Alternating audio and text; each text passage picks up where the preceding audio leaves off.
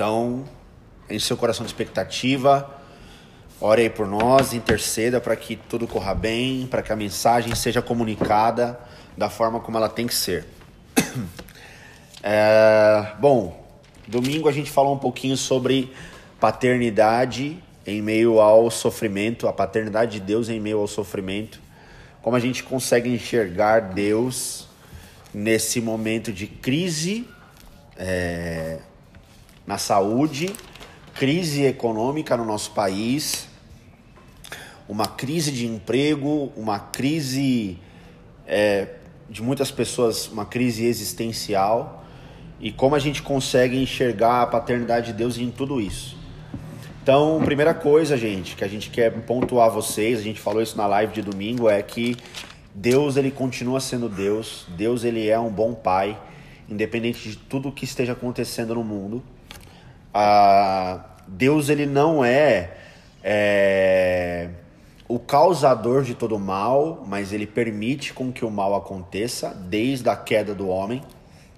Então, a, a consequência do pecado de Adão fez com que Deus permitisse que a maldade ela acontecesse, mas Deus ele não é aquele que ah, gera o mal, mas ele permite o mal, né? Então a soberania de Deus é, o coloca acima de bem e mal, e isso não muda quem Deus é. Isso não muda o caráter de Deus, isso não muda a paternidade de Deus, isso não muda uh, a onisciência de Deus, a onipotência de Deus, a onipresença de Deus. Deus é soberano, é soberano sobre tudo e sobre todos. E não é porque a gente está vivendo uma crise mundial com a pandemia que Deus ele perdeu o controle de todas as coisas. Absolutamente não. Deus está no controle de todas as coisas. Como a gente está na semana de, de Páscoa, a gente pontuou no domingo a, a passagem do povo hebreu sendo retirado do Egito por Moisés, né? É, segundo uma ordenança do próprio Deus, para ser introduzido na Terra Prometida. Então, a, a Páscoa simboliza a retirada do povo hebreu do Egito, né? a, a, a libertação de um cativeiro, a libertação da escravidão para que eles sejam inseridos na terra prometida. E o que Deus fez, né? Deus puniu o Egito com as dez pragas e Deus guardou, Deus salvou o seu povo de todas elas. Por quê? Porque eles obedeceram às ordenanças de Deus mediante Moisés. Então, eu penso que nos dias de hoje Deus guardará os filhos que obedecerem os seus mandamentos, as suas ordenanças. Então, o mundo está um caos, o mundo pode, é, pode não, o mundo vai piorar, né? As coisas vão piorar. A gente não acredita numa melhora progressiva das coisas. Acho que a, progressivamente vai piorar as coisas, mas aqueles que estiverem no Senhor serão guardados por Ele assim como o povo foi guardado no Egito de todas as pragas e, e foi guardado também de toda a perseguição pós saída do Egito, né? E, e foi guardado também ali no deserto durante 40 anos, porque Deus em sua misericórdia era uma coluna de fogo durante a noite, era uma nuvem durante o dia, né? Então Deus ele era representado pela coluna de fogo e pela nuvem durante o dia para que eles não sofressem o calor. Então a gente encontra vários simbolismos, né, do próprio Jesus ali, sendo representado pela coluna de fogo, sendo representado pela nuvem, sendo representado pela rocha. Enfim, a Deus guardou o povo durante todo este tempo para mostrar a sua bondade e a sua misericórdia, e a gente acredita que isso não vai ser diferente nesses dias e nos próximos dias e nos próximos anos. Deus continuará guardando os teus filhos e as tuas filhas, porque esse é o caráter de Deus, essa é a paternidade de Deus. A gente mencionou isso no domingo. Jesus, ele diz que se nós que somos maus sabemos dar boas coisas aos nossos filhos, quem dirá Deus que é bom, é um bom pai. Então, a nossa a nossa melhor atitude para com os nossos filhos, ela não chega aos pés da bondade de Deus para com os seus filhos. Deus é muito, mas muito misericordioso, muito, mas muito gracioso. Deus é bondoso, irmãos. Um dia eu estava conversando com os irmãos numa reunião, tipo uma célula, muitos anos atrás, e eu estava falando para eles assim: vocês já pensaram se Deus esperasse uh, ah, para nos abençoar só depois que a gente alcançasse uma medida? Por exemplo, vai, você demorou 10 anos para se converter na sua vida. Você viveu 20 anos da sua vida absolutamente na prostituição, você viveu de forma totalmente distorcida, fazendo tudo aquilo que a carne é, é, se agrada. Aí você já pensou se Deus esperasse que você depois você se convertesse e só começasse a te abençoar depois de 20 anos de conversão? Tipo assim, olha, você demorou 20 anos para se converter, agora eu vou esperar 20 anos para te abençoar, porque é tipo meio que um crédito, você vai pagar o crédito que você me devia. Não, Deus não faz isso. Por quê? Porque existe um rio de esquecimento onde Deus joga todos os nossos pecados naquele lugar. Então, quando a gente aceita o seu filho como Senhor e Salvador, ele pega todos os nossos pecados e lança no mar de esquecimento. Deus é tão bom, irmãos, que ele tem um mar do esquecimento e é um mar de esquecimento mesmo. Para os nossos pecados confessados, Deus tem amnésia, ele não se lembra. Quando você se arrepende dos seus maus caminhos e segue as veredas justas, as veredas da justiça, que é um caminho que Jesus nos oferece a caminhar, Deus pega todos os seus pecados e joga no mar do esquecimento. Não está na pauta isso, eu não sei nem porque eu estou falando, mas a gente falou que ia ser orgânico hoje, então eu estou falando isso. Talvez alguém precise ouvir. Deus, Ele é um bom Pai, Ele é um bom pai. Toda a, a, todo o trabalho, todo o serviço de Jesus foi nos devolver ao colo do Pai. Então, a revelação de Jesus Cristo, é, a maior revelação de Jesus Cristo nessa terra foi revelar o nome de Deus. E o nome de Deus que Jesus revela é Abba, Abba Pai, é um paizinho, é um bom pai. Então, é, foi para isso que Jesus gastou a sua vida, foi para isso que Jesus foi pregado na cruz, para que Deus novamente pudesse se relacionar com seus filhos, com seus filhinhos. Então, que a gente possa se apegar a essas verdades de que Deus é um bom pai e de que ele quer se relacionar conosco como um filho e como um pai se relaciona. Ah, essas, essa é uma verdade bíblica que a gente tem que se apegar e que a gente tem que confiar. Deus é um bom Pai. Vou falar só isso por enquanto. Começa aí. Encerra, gente, era isso. Nós queríamos dizer isso para vocês. Brincadeira, gente. A Tabata vai falar agora. Ai, gente, eu vou ser muito sincera com vocês. Orem por mim aí. Quem tá na live, orem por mim agora mesmo. Orem por mim, vocês. Que tem uma visão aqui querendo me tirar do foco, mas eu não vou permitir. Que eu vou falar o que eu tenho que falar para a glória de Deus em Cristo. E vou denunciar tudo que eu tenho para denunciar para a glória de Deus em Cristo. Então, a gente é, falou, falou no domingo. Eu, eu não sei se a gente falou nesse domingo e no outro, eu não lembro qual foi o dia que eu falei, não sei se foi nesse domingo, e eu tô pensando tudo nesse domingo, ou se foi no outro domingo, aí vocês me corrigem aí, me falem se foi nesse ou no outro, mas na minha mente tá uma coisa única. É, quando eu falei que não existem mais mensageiros depois do Cristo. Foi no, foi no anterior. Tá bom, eu vou, eu vou continuar alguma coisa dentro desses dois pensamentos do domingo retrasado e do passado. É, isso veio, surgiu agora, essa visão é, de uma parte 2 do discipulado surgiu agora, antes da gente começar, o David orando, eu tive uma visão. Eu tava brincando, dizendo que eu ia denunciar algumas coisas e não foi mentira, não. Foi, não foi brincadeira. Penso que era brincadeira e não era. Mas enfim, é, no domingo agora, nós falamos sobre paternidade de Deus em meio ao sofrimento. É, como que a gente deve interpretar, então, os acontecimentos da nossa geração, que está acontecendo agora, nos nossos dias. Eu fiz uma pesquisa, não, não falei isso no, no domingo, para não ficar extenso.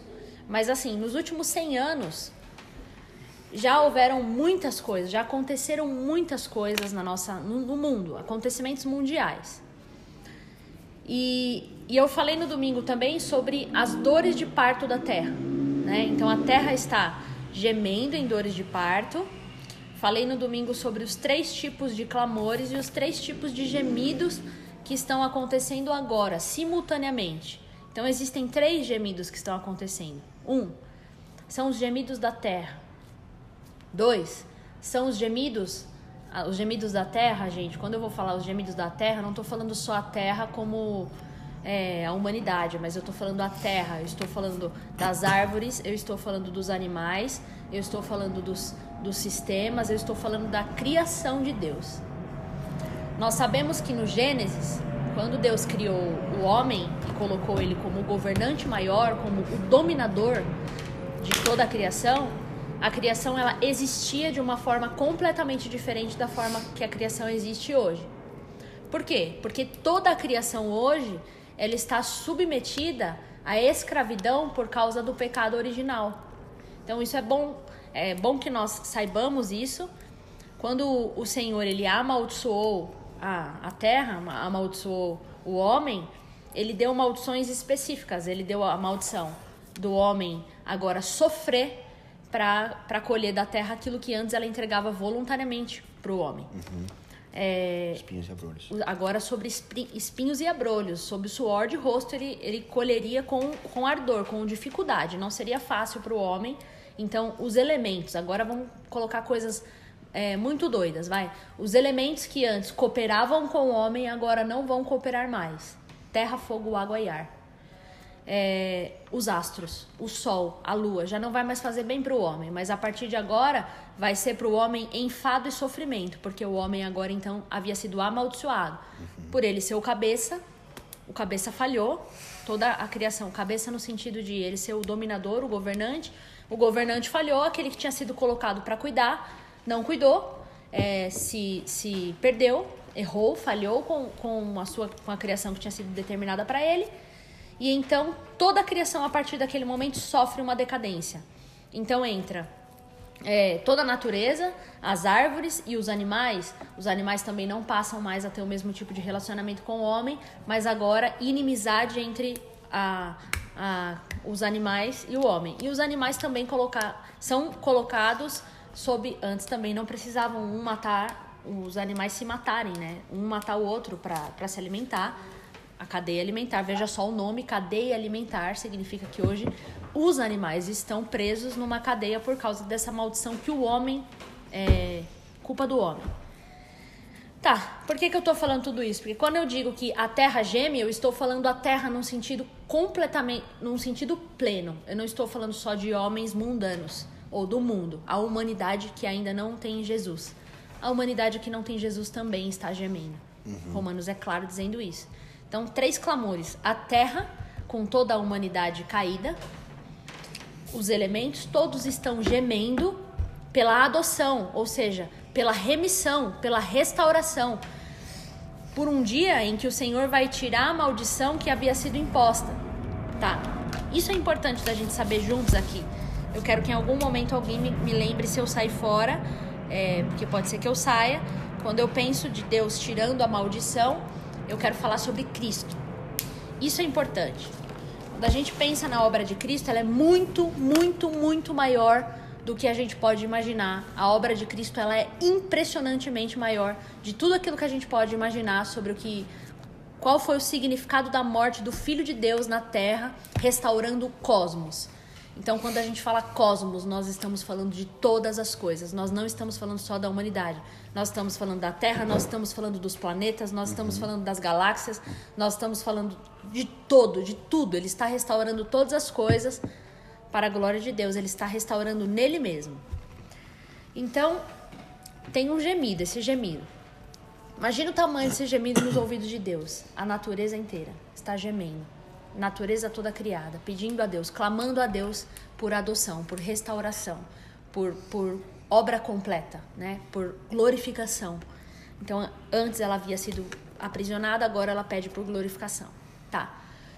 Segunda, segundo gemido que eu mencionei brevemente na pregação é o gemido do espírito. Não, é o gemido dos filhos. Agora, esses são os, os primeiros É como se fossem os primeiros frutos da terra, esses filhos. Os filhos que. E são filhos que não, não são. Não são quaisquer filhos, porque o David vi que colocou vai falar aqui um pouco sobre os filhos maduros, né? Uhum. Eu vou dar uma pausa nesse sentido para você falar. É, são os filhos maduros, os filhos que estão amadurecidos no amor ao Senhor e que entenderam a causa de Cristo e a redenção, como se dá essa redenção. É importantíssimo a gente falar sobre isso. Porque se a gente pensa na redenção como um arrebatamento, que é o que a gente vem batendo todas as vezes, então o Senhor arrebatando uma escala de pessoas e levando elas para o céu, a gente exclui completa, completamente o significado da obra redentora do Senhor e o fato dele ter vindo e morrido na terra para derramar o seu sangue na terra e para restaurar as coisas aqui na terra também. Enfim, então a terra geme os, os filhos maduros gemem os, como as, os primeiros frutos dessa terra, então os filhos estão gemendo e o Espírito também. E o Espírito, ele nos ajuda exatamente, agora colocando os filhos aqui gemendo, o Espírito Santo de Deus, ele trabalha, coopera com o papel, o David falou do Espírito do Cristo derramado, sim, é o Espírito de Cristo derramado, ele coopera com a nosso, o nosso gemido porque nós não sabemos orar como convém. Olha o que a Bíblia diz. Então nós estamos num tempo de pandemia. Vamos, vamos colocar no nosso para a gente pensar na nossa na nossa realidade, não falando coisas fora da nossa realidade. Graças a Deus estamos vivendo uma pandemia. Estamos temos a oportunidade de viver um tempo como esse e de agir de forma correta diante de um tempo como esse. E, e fomos escolhidos por Deus para nascer nessa geração e para nascer num tempo como esse. Então é um privilégio de Deus que nós tenhamos essa essa oportunidade de viver um tempo desse, porque é nos sofrimentos que nós somos que nós nos assemelhamos mais com o nosso Senhor Jesus Cristo e nós temos uma grande oportunidade de demonstrar o amor de Deus para o mundo. E temos uma grande oportunidade também de falhar grandemente em nossa obra, em nossa missão, porque vamos querer dar explicações de maneiras que o Senhor mesmo não, não manda a gente fazer. Então veja o que a Bíblia está dizendo. Agora eu quero falar sobre profetas, tá? Vou, vou jogar muita coisa aqui, a gente tenta conversar sobre todas essas coisas. Quero falar sobre os, o papel dos profetas ou o papel dos cinco ministérios nesse tempo que nós estamos vivendo, em que a terra geme, os filhos gemem e o espírito geme, nos auxiliando, auxiliando esses filhos que os mais maduros possíveis, os filhos mais maduros, ainda assim fracos, porque a Bíblia diz: nos auxilia, o Espírito nos auxilia em nossa fraqueza, porque nós, os filhos maduros de Deus, não sabemos orar como convém. Não sabemos. Então, o primeiro ponto que eu queria deixar nesse discipulado. Essa tem que ser nossa resposta para a humanidade. Essa tem que ser nossa resposta para as pessoas e para os nossos semelhantes. Ah, mas e agora? O que é que Deus está fazendo? Nós não sabemos. Nós não sabemos nem como orar diante de uma situação como essa. Nós, nós contamos plenamente com o Espírito que nos ajuda em nossa fraqueza. E de que maneira que ele nos ajuda? A Bíblia diz que ele nos ajuda nos dando um panorama completo, um panorama profético. Olha, Fique tranquilo, o Espírito Santo. Vamos pensar no Espírito Santo aqui juntos. O Espírito Santo, então, pensando. Como que ele nos ajuda? Nos ajuda chegando assim no David na, à noite, dando um sonho para ele, explicando plenamente, para que ele possa acordar no dia seguinte e explicar para as pessoas que estão em sofrimento tudo o que vai acontecer? O Espírito nos ajuda da mesma maneira que o Filho, da mesma maneira que o Pai, sendo Deus conosco. Então, ele, agora, quem é Deus conosco hoje, gente? O Espírito Santo. Parece uma blasfêmia falar isso, mas essa é a realidade. O Espírito Santo hoje é Deus conosco, é Emmanuel. É aquele que está nos auxiliando em nossa fraqueza, que nós nem sabemos orar como, como convém, mas nós sabemos gemer com gemidos que são impossíveis de serem expressos com palavras. Então, se eu não sei o que eu faço, eu não sei como eu ajo, eu sei chorar diante de Deus. Eu não preciso chegar para Deus falando, Senhor, faça isso, faça aquilo. Não, o Senhor não precisa ser meu garçom e não garçom de ninguém agora. Mas ele pode, mas ele, é, ele pode e vai se compadecer do meu sofrimento à medida que eu me coloco nesse lugar de fraqueza diante de Deus, numa sociedade que está em fraqueza. Então o Espírito Santo de Deus vem e nos auxilia fazendo exatamente a mesma coisa que a terra está fazendo e que os filhos maduros estão fazendo, e ele também geme, clamando a Deus com gemidos impossíveis de serem colocados em palavras. Tá, ponto um é esse, da, da ministração. Do nosso discipulado, da ministração. Vai, recebe aí na ministração aí. Enfim, então o Espírito Santo de Deus ocupa esse papel hoje.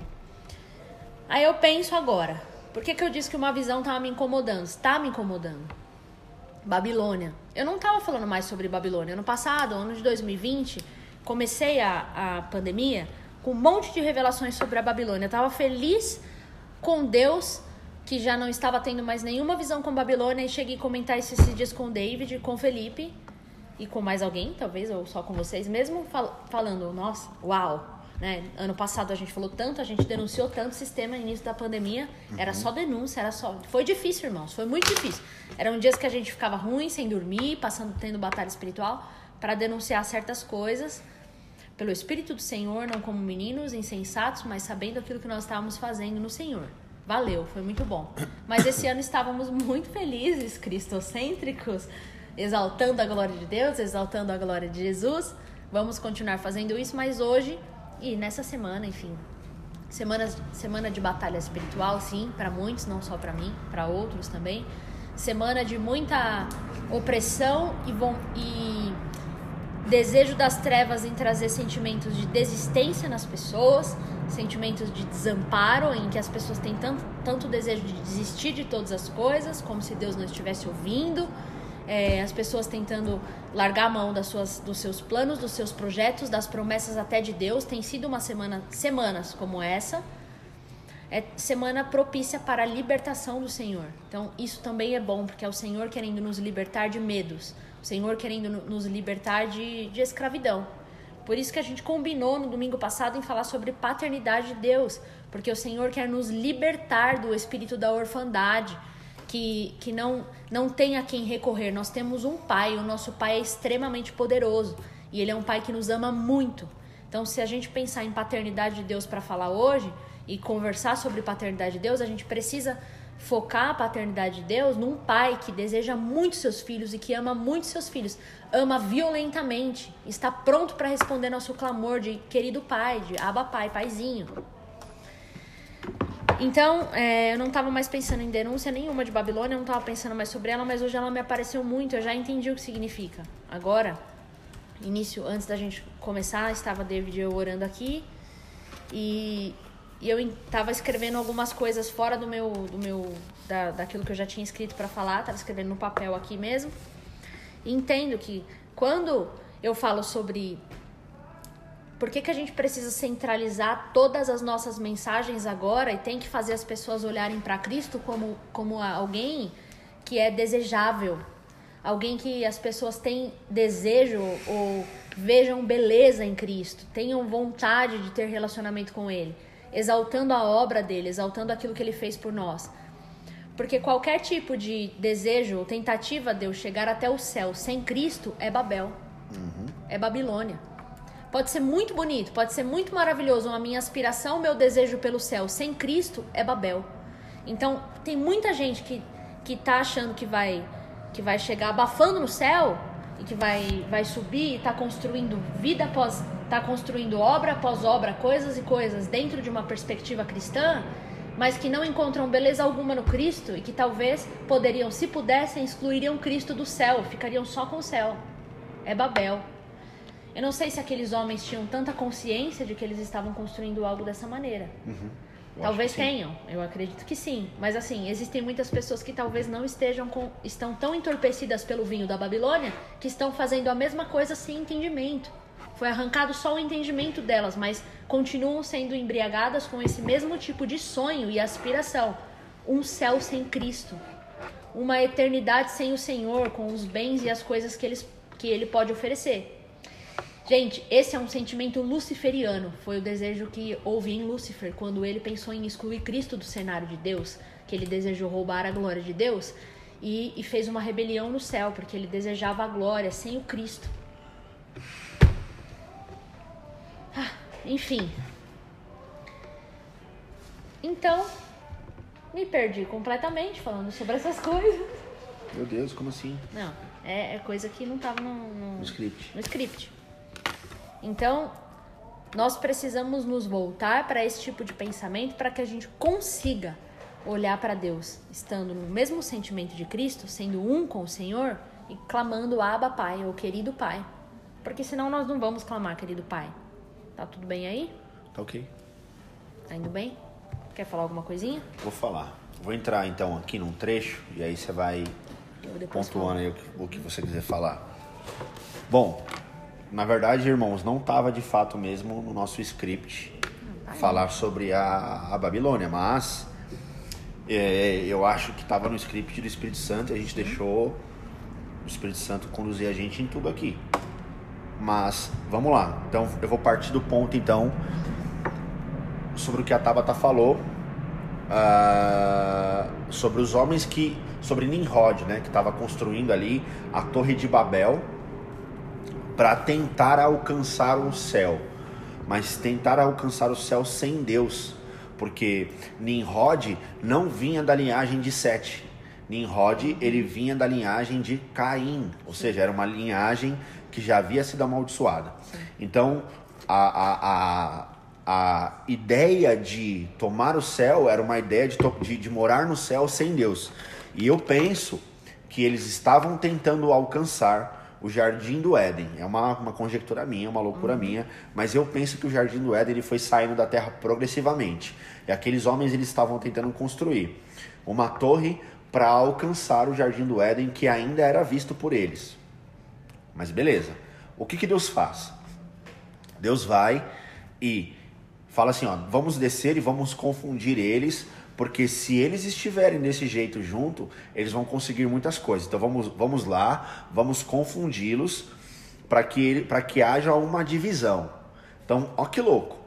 Deus não é um Deus de divisão, Deus é um Deus de união, certo? Inclusive, ele enviou o seu espírito para para unir todas as pessoas em Atos 2. Então, é, havia uma ordenança de Jesus Cristo de que aqueles homens ficassem esperando até que do alto eles fossem revestidos de poder.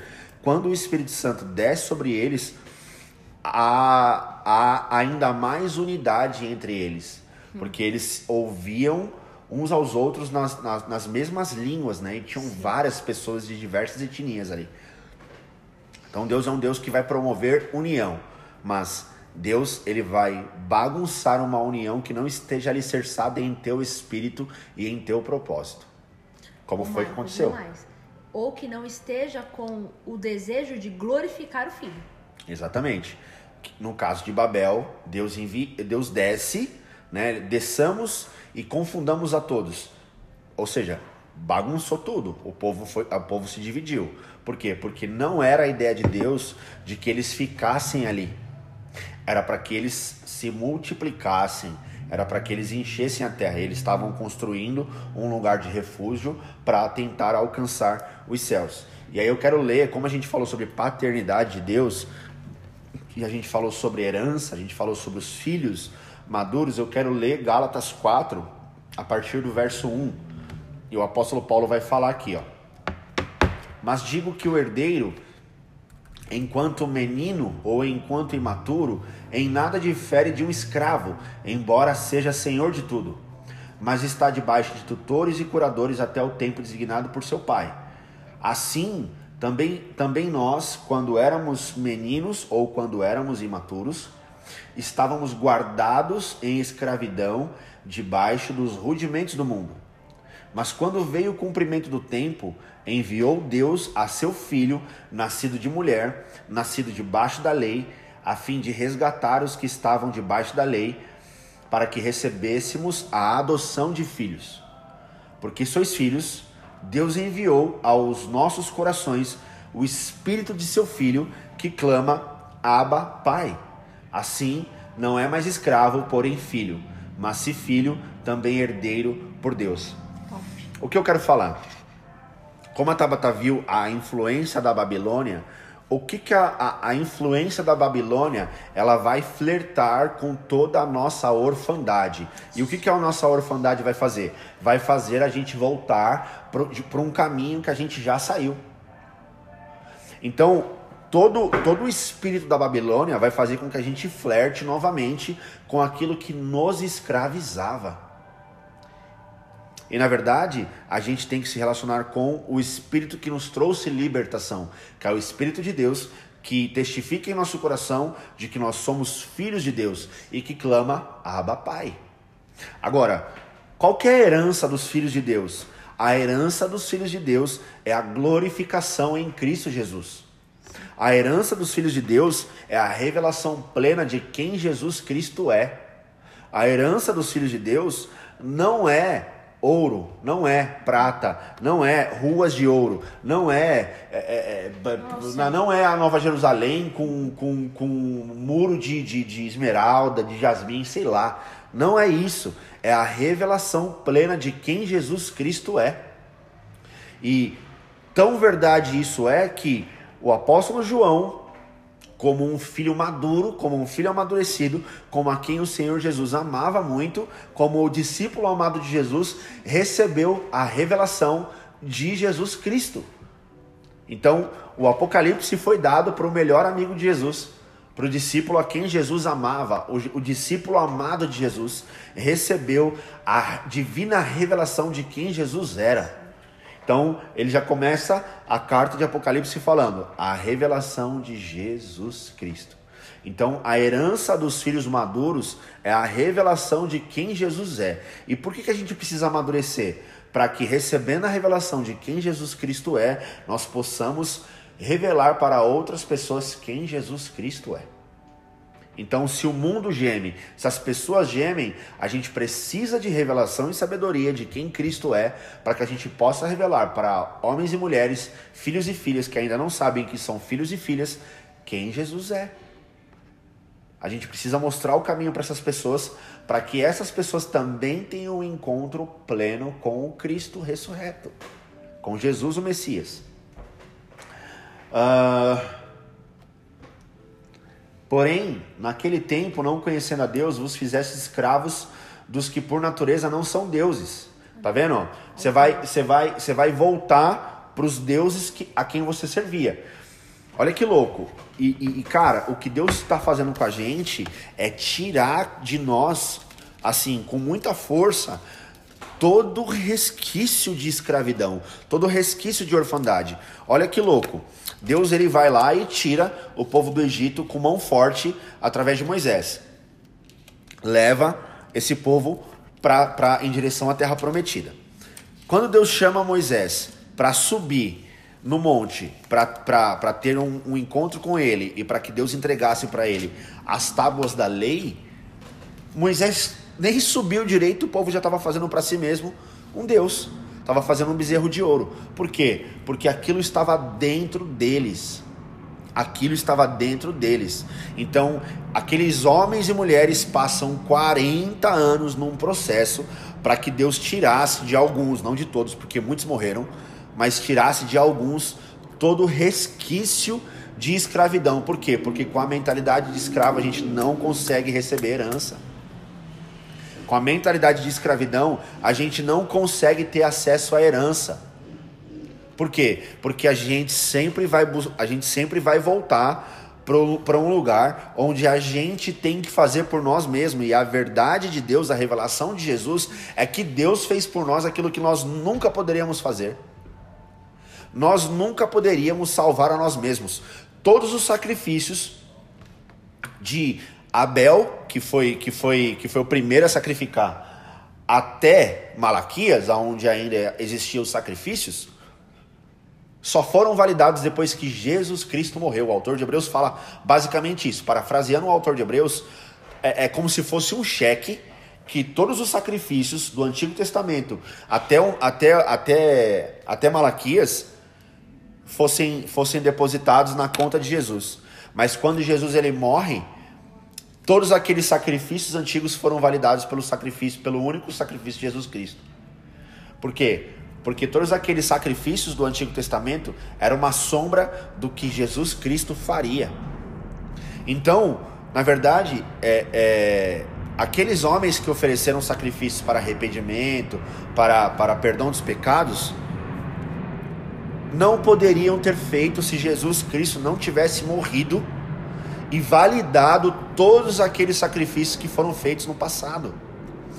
Então, a nossa mentalidade de escravo, a nossa mentalidade de orfandade, vai sempre fazer a gente voltar para um lugar onde a gente tem que fazer por nós mesmos. E é nesse tempo de, de crise que Deus vai, em sua bondade, provar os nossos corações para ver aonde o nosso coração está. E é o que a Tabata falou. Não tem como Deus nos aperfeiçoar se nós formos fortes. O poder de Deus se aperfeiçoa na nossa fraqueza. O poder de Deus não se aperfeiçoa na nossa força, na nossa fortaleza. O poder de Deus se aperfeiçoa na nossa fraqueza. Por isso, Davi era um homem segundo o coração de Deus, porque ele reconhecia que sem Deus ele não poderia fazer nada. Por isso Davi era um homem segundo o coração de Deus, porque ele entendia que sem Deus ele não poderia fazer nada. Por isso que Moisés era amigo de Deus, porque sem Deus ele não poderia fazer nada. Quando Deus propõe a ele a seguir com o povo e ele seria abençoado, ele fala: "Deus, se o Senhor não for conosco, nós não iremos", porque ele sabia que sem Deus ele não poderia fazer nada. Então, qual que é a tentação nossa nesses dias? Achar que sem Deus a gente pode fazer alguma coisa. Ah, tá, a gente está vivendo uma crise econômica, o que, que eu preciso fazer para gerar recurso? Vou trabalhar onde? Vou fazer o quê? Vou fazer o quê? Vou fazer o quê? Não, gente. Vocês precisam estar alinhados ao trono de Deus, seguindo o direcionamento de Deus. Cara, com Deus menos é mais. Com Deus menos é mais. Com Deus cinco pães e dois peixes alimenta uma multidão. Tinha mais de cinco mil pessoas ali. E a Bíblia diz que sobram doze cestos cheios de alimento. Então, com Deus, a gente vai viver milagre. Agora, sem Deus, a gente vai ter que trabalhar, a gente vai ter que levantar muito cedo, a gente vai ter que correr atrás. Entendam algo, irmãos. Eu não estou falando que nós não devemos trabalhar, que a gente tem que ficar dormindo o dia inteiro. Não é isso, tá bom? Mas até dormindo, Deus, Deus abençoa a gente, porque a Bíblia fala que Deus dá aos seus enquanto dormem. Então, até dormindo a gente é abençoado. Mas o que eu estou falando? O que eu estou falando é que a tentação para esses dias é que a gente venha a flertar com o nosso velho eu. Sim. Com o nosso velho homem. E eu não sei, não sei se é Lutero, que, que acho que é Lutero que fala, né, que achava que o, o, o, homem, o homem velho dele tinha morrido no batismo, mas ele uhum. descobriu que o miserável estava vivo, né? Sabia nadar. Então, essa é uma realidade. A gente acha que a nossa velha natureza morreu no batismo, e na verdade não, ela está aí dentro de você. Flerta com ela só um pouquinho para você ver onde você vai parar. É, você não sai nadando com ela naquela mesma água. Volta a nadar, né? Vai lá. É isso, fala aí. Ah. Tá, a gente mudou tudo. David falou Gálatas. É, Galatas 4. E meio que basicamente Paulo é o mesmo autor, né? Uhum. Paulo, em Romanos 8, que foi o do domingo, vai uhum. falar basicamente uma mesma coisa, né? Vou ler o Romanos 8 do 15 e 17 e a gente destrincha juntos esse assunto.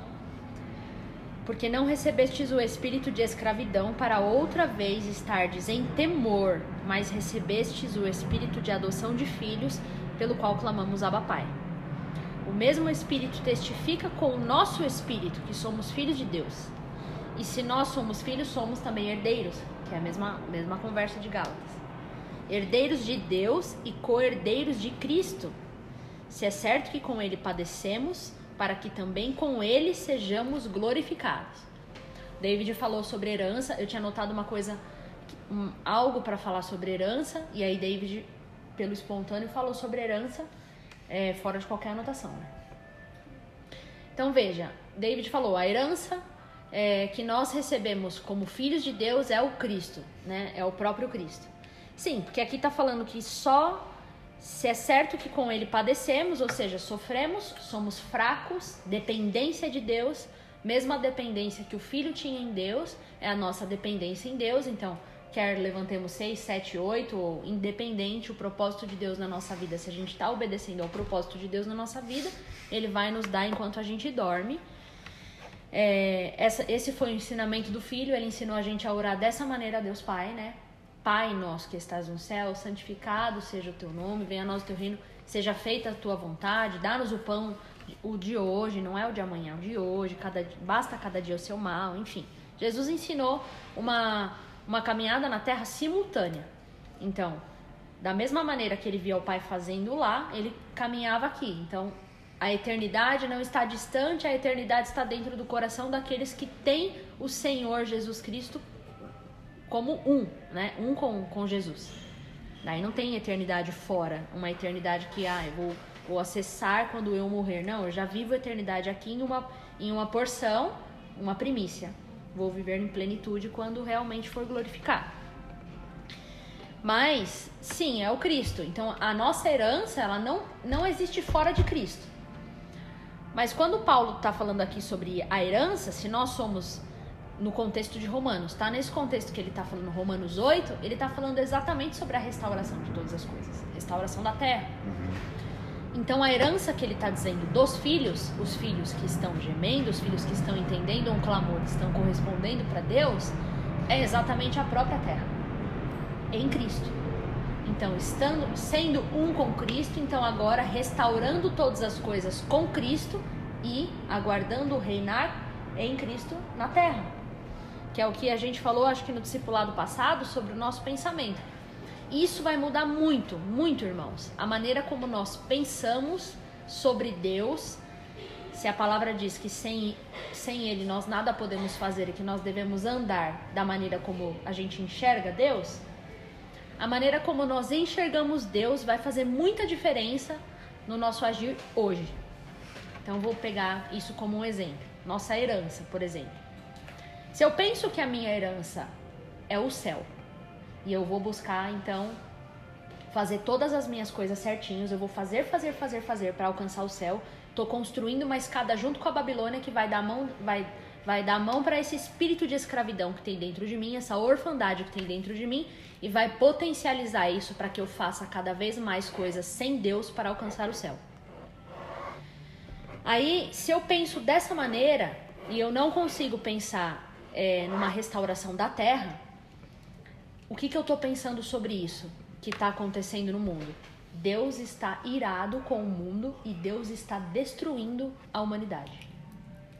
É um pensamento de que o mundo vai ser destruído e que eu vou escapar desse mundo destruído porque vai chegar um tempo que o limite vai ser tanto de sofrimento que eu não vou aguentar mais, então eu vou ser arrebatado aos céus. Se a gente pensasse Apocalipse, Vamos pensar o livro de Apocalipse que não é ah, o nome nem é não é para ser Apocalipse, mas o livro da revelação. Revelação de quem? Não é revelação de acontecimentos, gente, mas revelação de Jesus Cristo. Vamos ver como começa Apocalipse. Apocalipse, que é o livro da revelação, vai começar exatamente assim. Revelação 1.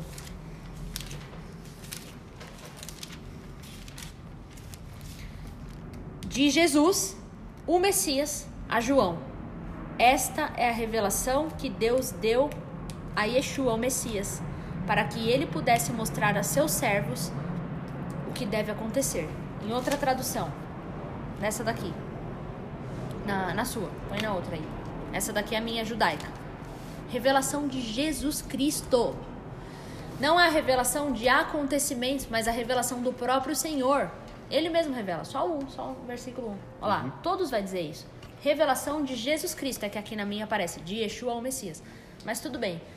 Revelação de Jesus Cristo, a qual Deus lhe deu para mostrar aos seus servos, mas é a revelação de Jesus. Está em Jesus essa revelação. Por isso que eu quero enfatizar isso sempre. Não há mensageiros fora do Cristo para essa época. Então, de, dependendo da, do, do nosso entendimento do ministério profético da, da, da época de Jesus para cá, a gente ainda está pensando que os profetas vão revelar acontecimentos, mas, gente, o maior acontecimento que já ocorreu é o, acontecimento do filho. Não que nós não vamos ter revelação para as pessoas sobre o futuro, porque o espírito da profecia vai dar, o uhum. espírito de Jesus sabe o que vai acontecer no, no futuro. Sim, nós podemos ter antever coisas que vão acontecer. Mas se eu antever coisas que vão acontecer, mas Cristo não for o centro nisso, e eu não pensar em Cristo e eu não a mensagem do Cristo não for maior do que todos esses acontecimentos, eu vou andar e vou fazer coisas para escapar dos acontecimentos sem Jesus. É sério isso, é muito sério. Veja qual foi a, o pensamento ou a maneira que João, como que João correspondeu não, vou, vou, vou em Romanos primeiro, senão vou passar muito daqui. Vou, vou sair muito fora do que Deus direcionou para falar. Tá, então, a gente leu aqui que somos logo herdeiros, herdeiros com Cristo, e, é, herdeiros de Deus e co-herdeiros com Cristo. E aqui vai dizer exatamente que nós não recebemos espírito de medo para mais uma vez ficarmos longe de Deus, mas recebemos o espírito de adoção que vai nos dar vai nos dar a capacidade de dizer para Deus Abba Pai, porque ele nos deu o espírito de adoção que testifica, uau, sou filha de Deus, eu posso clamar a Deus Pai. Quando João tem uma revelação e ele vê e ele vê Jesus, por que a gente tá colocando R, né? Esse é o aparelho. A gente Que não, gente- quem colocou foi tu. Você põe R toda hora no Não fim. não. Ele não põe? Não. Toda hora você vai falar, é, você vai falar alguma coisa, você bota um R. Podem ouvir aí, vocês falam se o David põe R ou não no fim. Coloca o R quando tem que colocar. Não, você põe R em frases que não tem R. Tá. Quando João viu Jesus glorificado, como que foi a, a visão? É, vou ler aqui nessa daqui para não confundir muito. Essa é a tradução revisada e corrigida. Apocalipse 1, do 17 e 18. E eu, aí João falando, quando o vi, quando vi Jesus, caí a seus pés como morto. E ele pôs sua destra sobre mim, dizendo-me: Não temas. Olha aí, mais uma vez a palavra de não temor. Não temas. Era importantíssimo que Jesus falasse não temas, porque ele estava vendo Jesus, ele não estava vendo os acontecimentos ainda, mas o Senhor ia mostrar muitos acontecimentos para ele. E mais uma vez vem essa frase, essa frase do antigo, do, do, de Gálatas, vem de Paulo falando em Gálatas, falando em Romanos. Ela vem Jesus falando isso para os discípulos também quando ele estava aqui, ainda antes de ascender aos céus, depois de ressuscitado. Olha, não temam, vão em meu nome, ide a todas as nações, preguem o evangelho sem temor. Mais uma vez Jesus fala para João também, ó, peraí, levanta, não fica caído não. Vendo ele glorificado, João caiu como morto. Não temas. Olha só o que ele disse. Eu sou o primeiro e o último, e o, e o que vive, e fui morto, mas eis aqui, estou vivo para todo sempre. Amém. E tenho as chaves da morte e do inferno. Tá, se a gente pensa que Deus agora está é, irado com o mundo, muito irado com o mundo, está derramando flagelos, pensando em Apocalipse. Ele está derramando é, os cavaleiros, né? Cadê? Os cavaleiros esqueceram de passar ontem. Que eles teve- deveriam ter passado ontem, dia 30. Eles não passaram. Graças a Deus, os mortos não estão expostos nas praças. Profetas do caos, parem de falar em nome de Deus. Parem de falar mentiras em nome do Deus verdadeiro. Parem. Vocês estão afastando as pessoas de Deus. Vocês não estão trazendo as pessoas para perto de Deus. Tragam uma mensagem de amor para as pessoas. Deus é amor.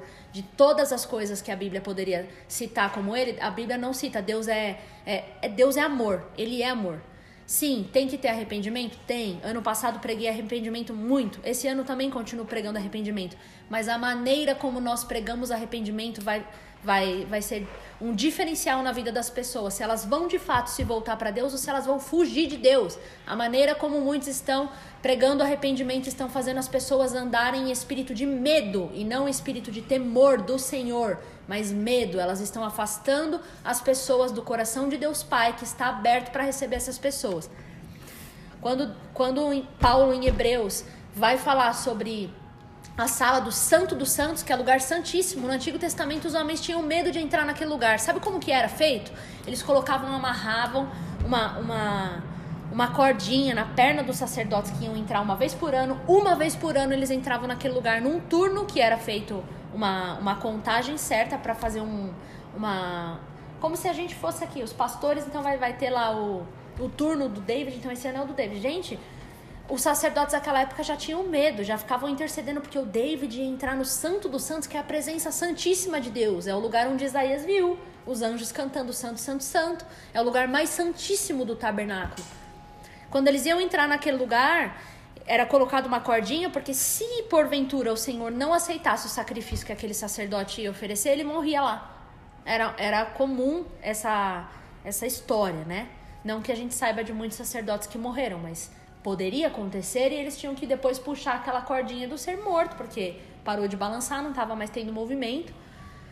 Considerando que os judeus se movimentam muito na adoração para Deus, não teve mais movimento, puxa porque morreu.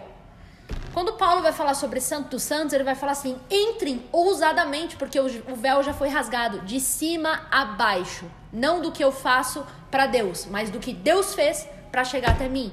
De cima a baixo o véu foi rasgado. Então entrem. Como? Com medo, desesperados, falando: Deus, eis-me aqui. Não, entrem ousadamente. Ele tinha acabado de escrever sobre o Monte Sinai. É, Paulo vai falar isso lá em Hebreus, tá? 11 e Hebreus 12. Autor de Hebreus. É, o autor de Hebreus. Muitos dizem que não é Paulo. Para mim foi Paulo. Então, o autor de Hebreus vai dizer: entrem ousadamente nesse trono. E aí ele, ele ressignifica o nome, gente. Isso para mim é incrível. É a restauração de todas as coisas.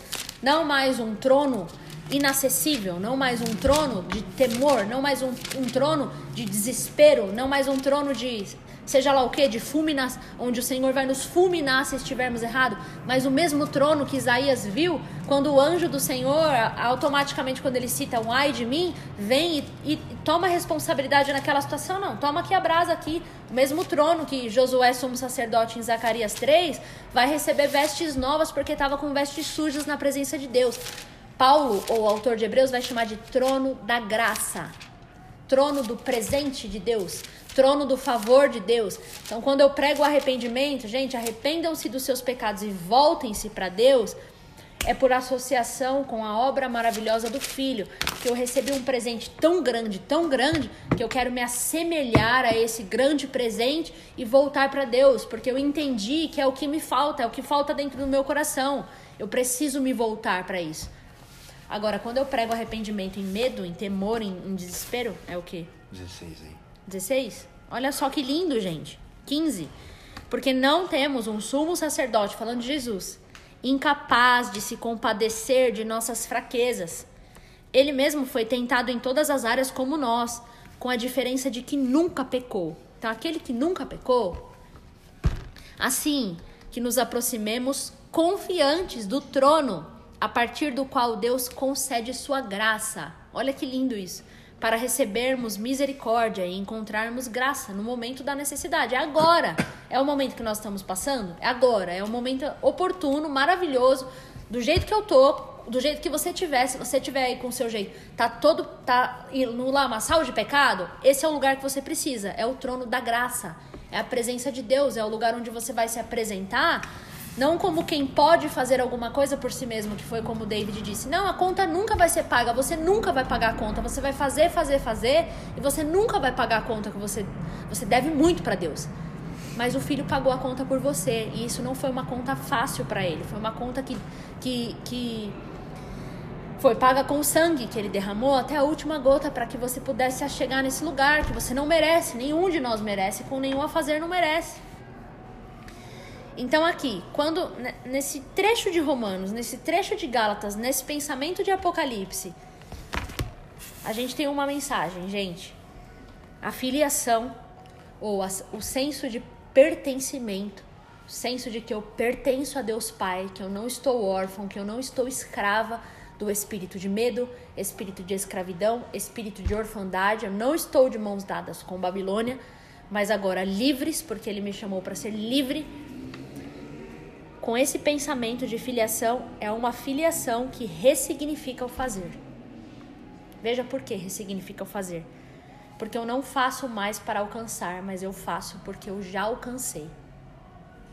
Eu fui inserida num relacionamento com Deus, mesmo sem que eu merecesse, então a partir desse lugar eu faço as coisas. Se a minha mensagem, se a minha leitura da pandemia e dos acontecimentos terríveis é que Deus está irado com o mundo, eu estou excluindo Cristo do cenário de Deus. Porque Deus já derramou todo o cálice da sua ira no filho, não sobrou nada. Gente, não sobrou nada do cálice de Deus, o filho bebeu ele inteiro. O filho bebeu o cálice dizendo: Ele, quando viu o cálice, falou: Se possível, Senhor, passa de mim esse cálice. Ele não queria beber, mas ele bebeu, porque ele disse: Seja feita a sua vontade, não seja feita a minha. Então, se eu entendo que agora eu bebo, eu não bebo mais de um cálice eu não posso beber do cálice da Babilônia. O cálice da Babilônia é um vinho misturado que vai me entorpecer para que eu acho que eu preciso fazer coisas para Deus. E ali tem uma descrição muito ampla no Apocalipse para a gente ler, que a gente não precisa ler agora. Também não quero ficar dando ênfase para ela, não. Mas é, é um vinho de entorpecimento que vai fazer com que a gente não consiga entender a paternidade de Deus. E não consiga entender que o fazer eu, vou, eu, não, eu não ressignifico fazer para Deus, mas eu continuo fazendo para alcançar. Se a minha leitura disso vai pensar em ira de Deus excluindo do cenário o filho e a obra do filho, qual que é o meu pensamento? Então, agora é os flagelos de Deus, do Apocalipse. Agora, os cavaleiros, como, como os profetas caóticos. Peraí, peraí, peraí. Parece que travou, vê ali. Travou? Olha lá, a Paula falou que as roupas estão tops.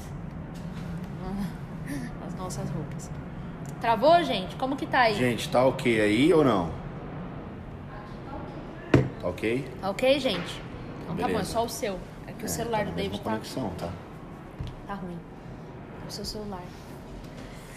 Tá ok aí, Paula? Não. Não entendi isso não. Ok. Ok? beleza. Tá. Então, é, se, se a minha leitura dos acontecimentos é Deus flagelando o mundo, então eu, eu entendo que agora é. Seja lá qual for o cenário, tá? É, o cenário não. Seja lá qual for a leitura. É os cavaleiros? É, o, é os flagelos? São as taças? São os, os as trombetas? Tá, se eu tô pensando dessa maneira, eu não tô dizendo que isso não vai acontecer, gente. Eu não tô excluindo a mensagem do Apocalipse, não. Tá? Isso, a mensagem do Apocalipse ela precisa ser entendida de uma maneira correta, centralizando Cristo. A revelação é dele. A revelação é de Jesus. É para revelar Jesus. Então, do início do Apocalipse até o fim do Apocalipse, está centralizando em Cristo. Mas se eu, se eu, se eu penso que então Deus está flagelando a humanidade com tudo isso, e está destruindo, e vai, vai chegar um ponto que a terra inteira vai ser destruída, qual que é o meu papel, então, já que eu tenho que fazer conforme vejo Deus fazendo? Então, meu papel é destruir junto. Vamos meter pau. Vamos destruir todo mundo. Então, meu tipo de mensagem para as pessoas são mensagens de destruição.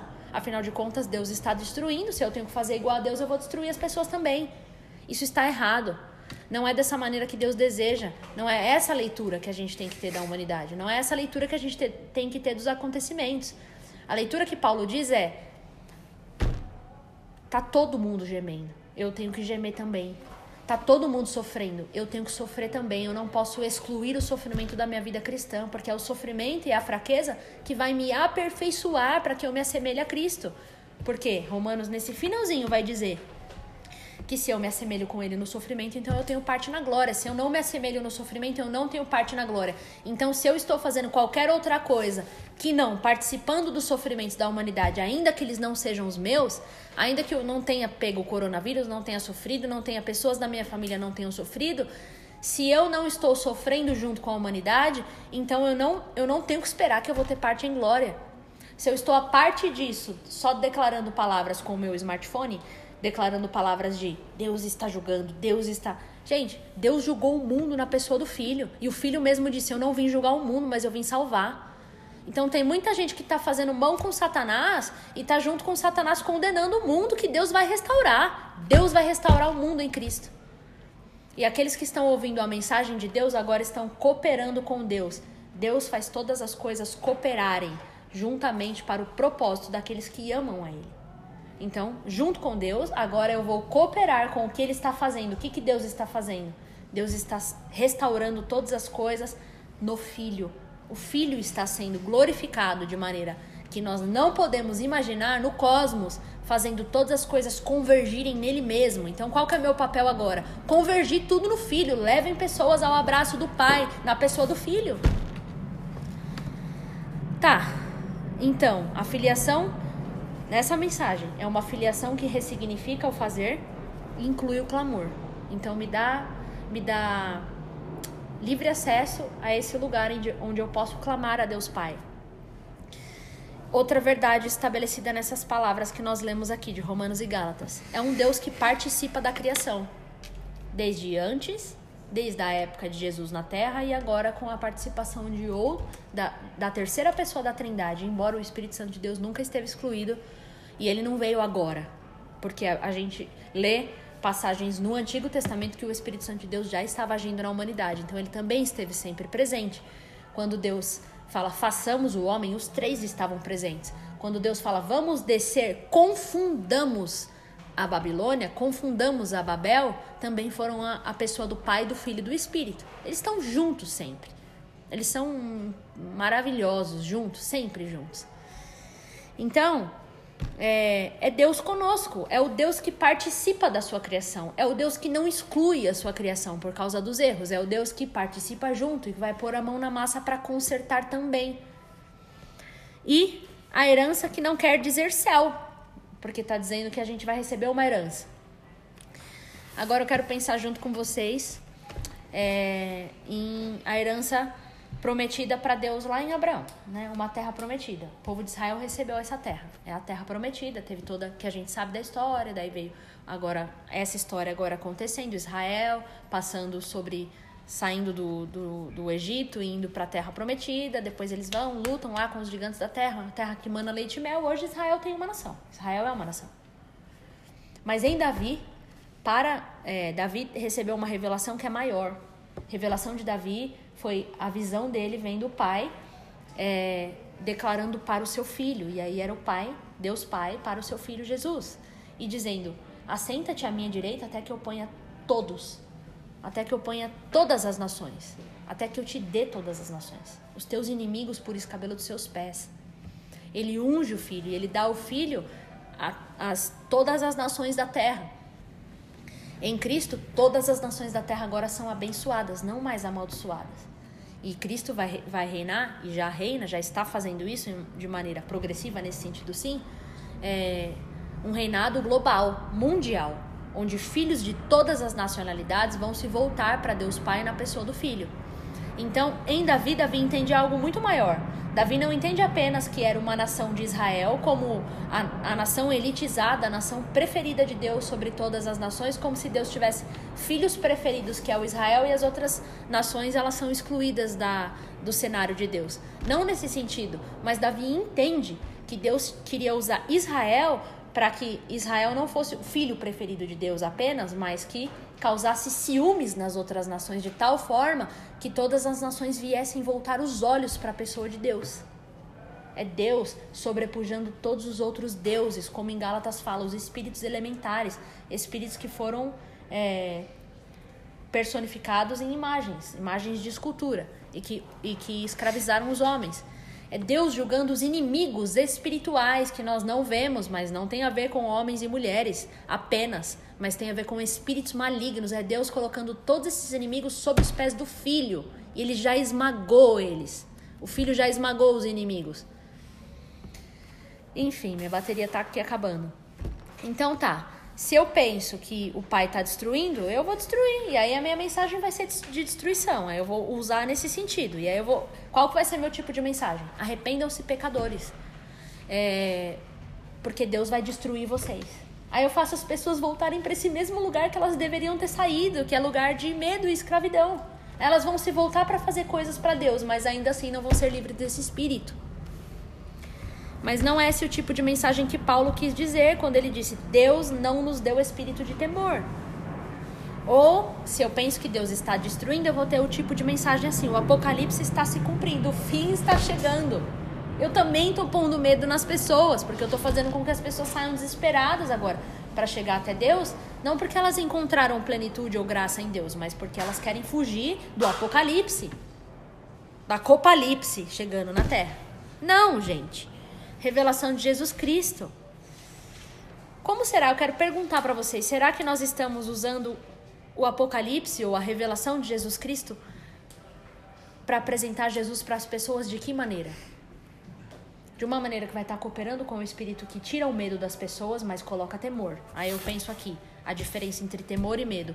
O temor de Deus te aproxima de Deus e vai fazer você se santificar cada vez mais, porque você entendeu o amor do Senhor, você entendeu que você precisa se assemelhar à imagem do Filho, que você não tem que continuar da mesma maneira, uma vez que você já foi livre do pecado, você não vai continuar flertando com o pecado, isso é temor de Deus.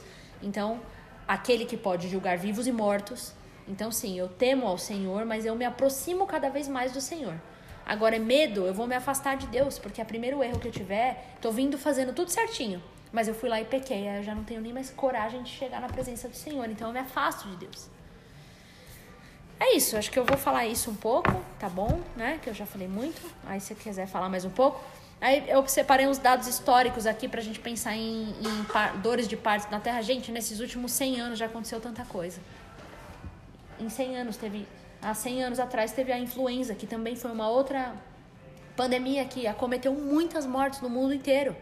Nós tivemos as duas grandes guerras mundiais em, em uma escala de aproximadamente 100 anos. Então, olha quantas coisas aconteceram em escalas globais. A Terra, sim, está gemendo nas dores de parto.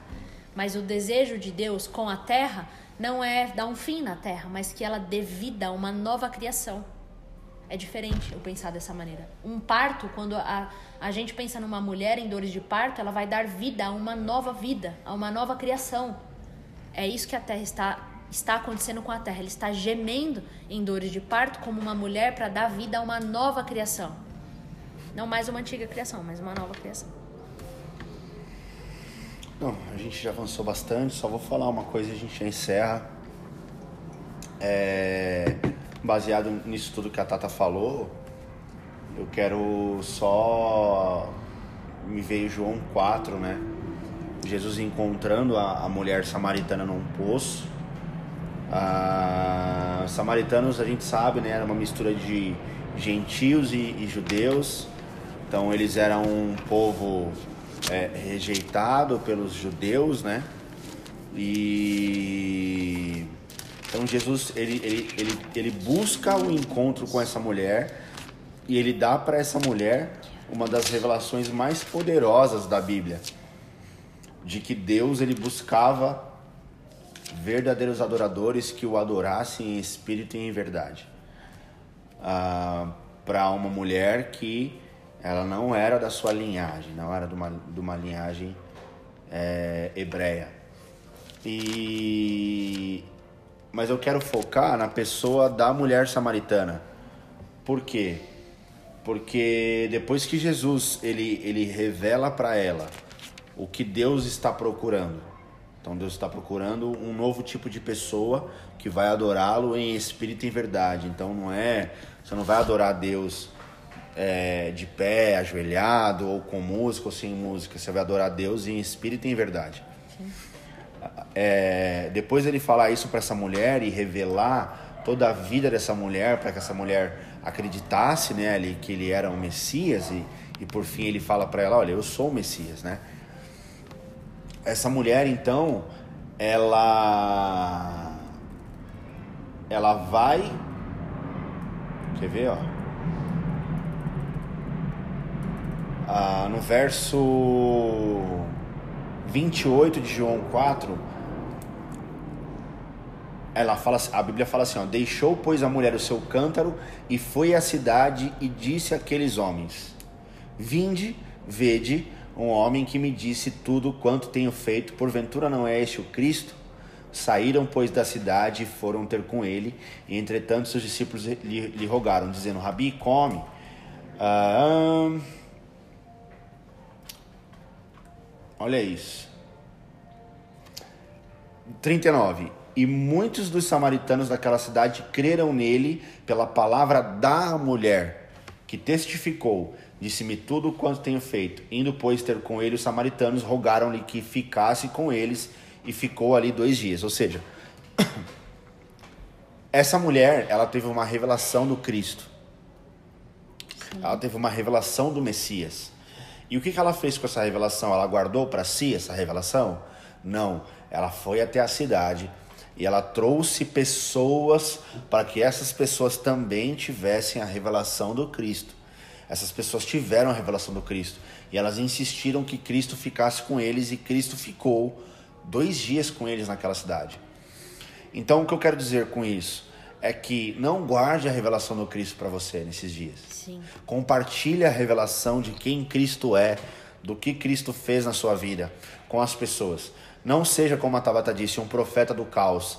Cara, Deus ele vai julgar a terra, porque lá em João 3,16 no 17 ele está falando: aquele que não creu no filho será julgado. O julgamento virá, mas ainda há tempo de arrependimento. Tudo que Deus está fazendo é, é, é um alerta para que filhos e filhas voltem para casa. Voltem para casa. Então, nós que temos a revelação do Cristo devemos compartilhar a revelação do Cristo e não a revelação do caos, porque João apóstolo em Apocalipse, ele escreve a, o livro da revelação para enviar para a igreja a qual ele era pastor. Para que aqueles irmãos eh, guardassem o coração deles sobre as coisas que haveriam acontecer. Não para que eles tivessem medo da, da do, do, do juiz, dos acontecimentos que virão, mas de que, cara, Deus voltaria para a terra com uma cidade. Deus voltaria a morar com os homens na terra. Deus voltará a morar na terra junto comigo e com você. Então, não é para que a gente, não é para a gente ter medo das coisas que vão acontecer, é para a gente se empenhar naquilo que foi nos chamado a ser feito, aquilo que Deus nos pediu para fazer, que está ligado ao nosso propósito de vida, está ligado ao nosso chamado, à nossa identidade vai cooperar com Deus, vindo com a Nova Jerusalém para a terra. Então, nesses dias, a gente precisa se empenhar e fazer aquilo que Deus nos pediu para ser feito. E não não profetizar caos, como a Tabata disse, mas profetizar a esperança, e a esperança é alguém, a esperança é Jesus Cristo. Então, que a gente possa buscar a revelação de quem Jesus Cristo é nas Escrituras, na oração, mediante ao Espírito Santo, aquilo que devemos fazer para cooperar com Ele na obra que é dele, para que todas as coisas aconteçam segundo a vontade dele, da forma como ele escreveu antes da fundação do mundo. É isso, meus irmãos. É isso. É isso. Que o Senhor abençoe cada um de vocês aí. Até domingo às 10 da manhã. A... Vocês já sabem, né? A gente vai ter o período de adoração na live e depois a gente vai pregar o Evangelho. E na quarta-feira que vem tem novamente o discipulado focando naquilo que nós falaremos no domingo. Orem por nós, orem uns pelos outros, é, confiem em Deus. É, eu estava conversando com um amigo ontem, a gente tem que depositar a nossa confiança no Senhor, porque é Ele que vai se inclinar para nós. É o salmista dizendo no Salmo 40: é, Depositei a minha esperança no Senhor, e Ele se inclinou para mim e me tirou de um poço de destruição, de um, de um lamaçal de destruição, e firmou os pés dele na rocha. Então, a nossa esperança, a nossa confiança tem que estar no Senhor, não no governo, não no trabalho, não naquilo que a gente pode fazer com as nossas próprias mãos, mas em Deus.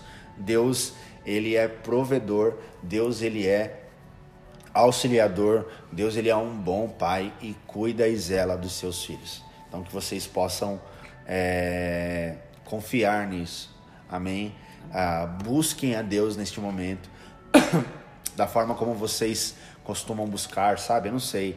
A gente não é, a gente não é a favor de um estilo de vida religioso, sabe? A gente acredita que Deus ele ele se revela para os simples, para os humildes, para aqueles que são puros de coração, são limpos de mãos, aqueles que não não criam rituais, sabe, para cultuar a Deus ou para buscar a Deus. Faça do jeito que você costuma fazer, porque a gente acredita que Deus ele se revela para os simples, para os pequeninos, para os humildes.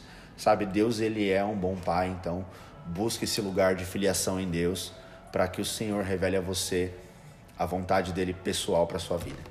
Amém? É isso. Deus abençoe vocês. Até domingo.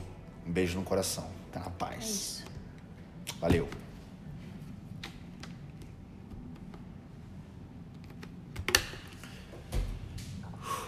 Fechou?